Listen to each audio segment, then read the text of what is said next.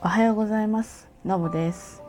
まあ、コロナがねもうようやく落ち着いて皆さんあちこちご旅行とかね行かれてるかなっていうふうに思います。もう新幹線でも何でも本当にあの混んでますからね。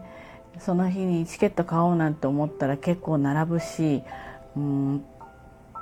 なんていうか以前のようにこうちょっとこう東海道新幹線ぐらいね何本も出てるものだったらうん指定とか買わなかったんですけれどもちょっと例えばのぞみなんかだと自由席3両しかないからで新横浜から乗ることが多いので始発だったらねいくらでも選べるんですけどやっぱりどうしても東京品川とたくさんの人が乗ってくるのでねあのまあ、ちょっと心配になる時がありまあ、指定席を取るともう窓側と通路側と両方埋まっていて ABC の B 席になってしまうとかっていうことも時々あります。まあでもね活発に皆さんがいろいろと移動できるっていうのはねあのコロナでじっとどこにも行けなかったことを考えるとね本当にある意味幸せなことであの、まあ、個人にとっても国にとってもねやっぱりとてもいいことだなって思います。そこでですね旅行とか出張とかで欠かせないのがね、まあ、バッグですよね持っていくバッグで今だいたいキャスター付きのキャリーバッグを持ってる人がま大半なわけです。でこれを買う時のまあ今日はコツみたいなここをポイントこの辺はあった方がいいよっていうのをお話ししたいなと思います。私はですね年間百何十日200何日だったかな。200何十日出張してるんですよ。もう今日今もこれもずっと出張中で撮ってるんですけれどももう出張だらけの人。だから当然そのバッグは非常に重要なんですよね。でえーと、つい最近1個買い替えたんです。なぜかっていうと前に買ったものがちょっとした部分で失敗したんですよ。なのでそれを踏まえて私あのお店で買わないのであちこち見に行くのが面倒くさいのでどうしてもネットでいろいろ見比べてあのチェック自分なりにはしてしきれないところもあるんですけどねこここれ見落としてたかとかっていうのもあるんですけど、うん、まあ見比べて買ったりでその中の、まあ、リーズナブルを買ったりします。うんでねあのいろいろなポイントがあるのでちょっと説明したいと思います。まずですね、えーと、取っ手取っ手や、まあ、上にあるのは当たり前なんですけどサイドについてるかどうかこれ意外についてないものがあるんですよ。サイドについてないとねちょっと不便だったりするんです。あの棚の上に乗せる時でもちょっとその持ち手のある、ことでちょっとなんていうか位置が動かせたりとかするんですね。なので必ずトップ上の部分とサイドの部分に持ち手がついているかどうかこれまず1つ目のポイントですね。であったらもう絶対便利なの2つ目これがあのフロントオープントップオープンになってるかどうか、えー、要はですねもうあの全部をこう全開にこう広げないと中のものが出し入れできないものそれがまあでもまだ主流かな、うん、そちらのが多いかもしれませんね。で、えっと、そのフロントオープンとかトップオープンっていう言い方をするんですけれどもその前の部分が開いてそこに物が収納できて、まあ、取り出しができるこの機能がついてると本当に便利です。えーとなぜ便利かっていうとうんそこにある程度のものが入れられてしまうので自分で持つバッグが小さくて済むんですよ。つまりちょっと例えばお茶だとかそうですね。場合によってはパソコンだとか、うん、ちょっとしたもの。あと例えば現地着いたら寒いかもしれないから、うん、例えばちあの薄手のインナーダウンみたいのだったりとか。これをですねいちいち全部開かないと出せないっていうのはとても不便なんです。でそこに収納できるからそこだけピューッと開けて取ってっていう風にできるんですよね。でフロントオープンとトップオープンの違いを説明しますね。フロントオープンはえっ、ー、とこうキャスターバッグを立てますよね。そうすると,、えーと、一番下からまあほぼ一番下からぐるっとこうファスナーでそのそちらの側面自体がこうビロンって開くタイプ。だから開く感じとしては薄く縦長に開くんですよね。そのタイプ。トップオープンはそうですね。ものによっては上半分とか上3分の1からこうパカッとこう開開くような感じね。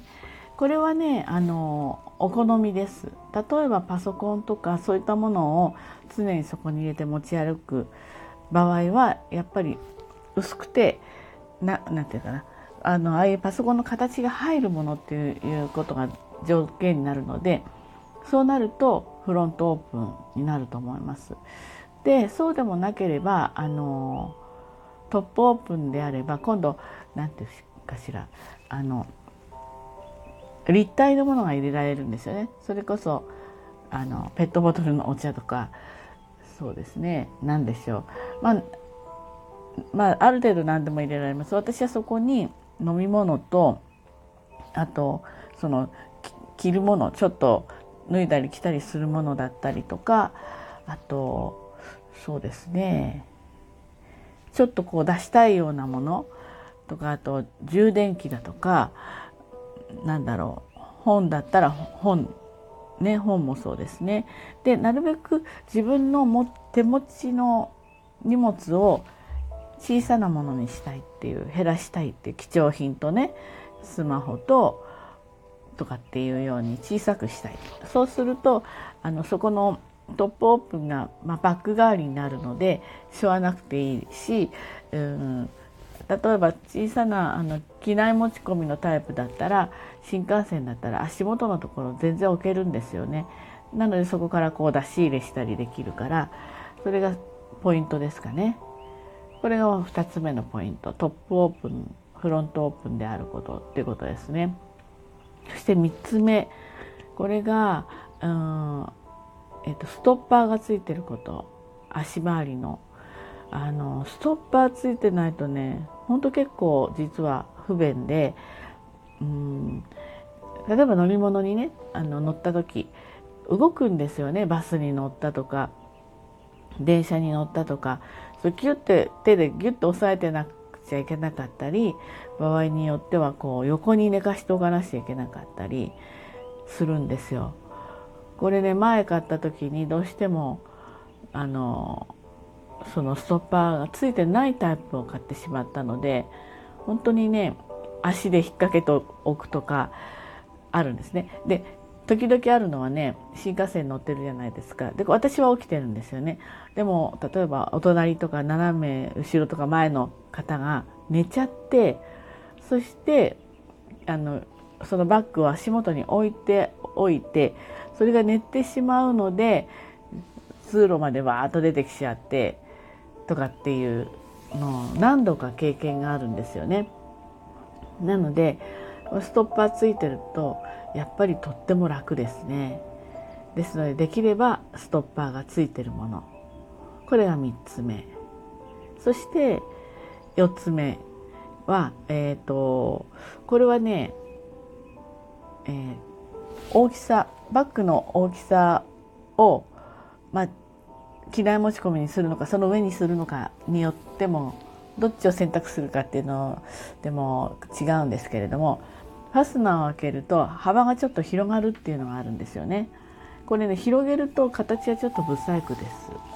不細工なんですけど、うん、これがあることによって、えっと、全部広げた時にかなりね物が多く入るんですよ。だから、えっと、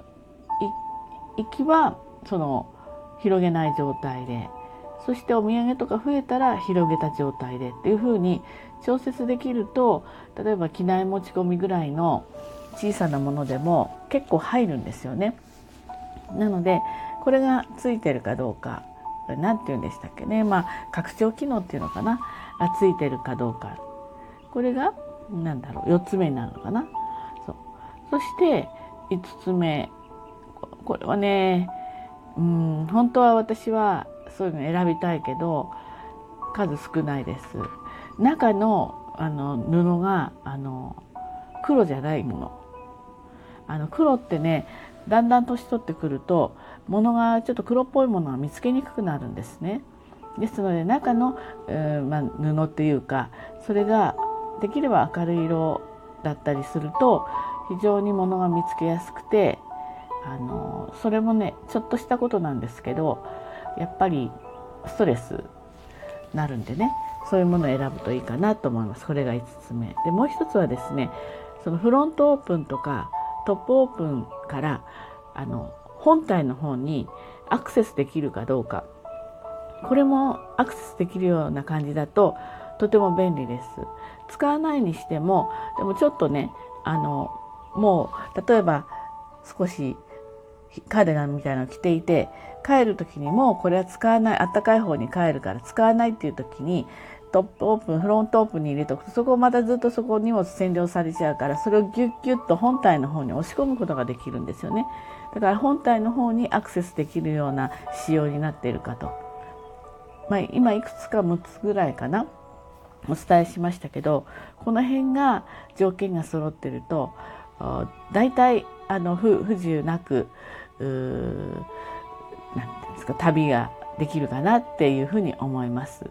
どうぞね今いろんなの出てますからちょっといろいろと吟味してその辺の条件を満たすものを選んでみてください。はい、ということで、えー、今日も一日頑張ってまいりましょう。じゃあねバイバイ。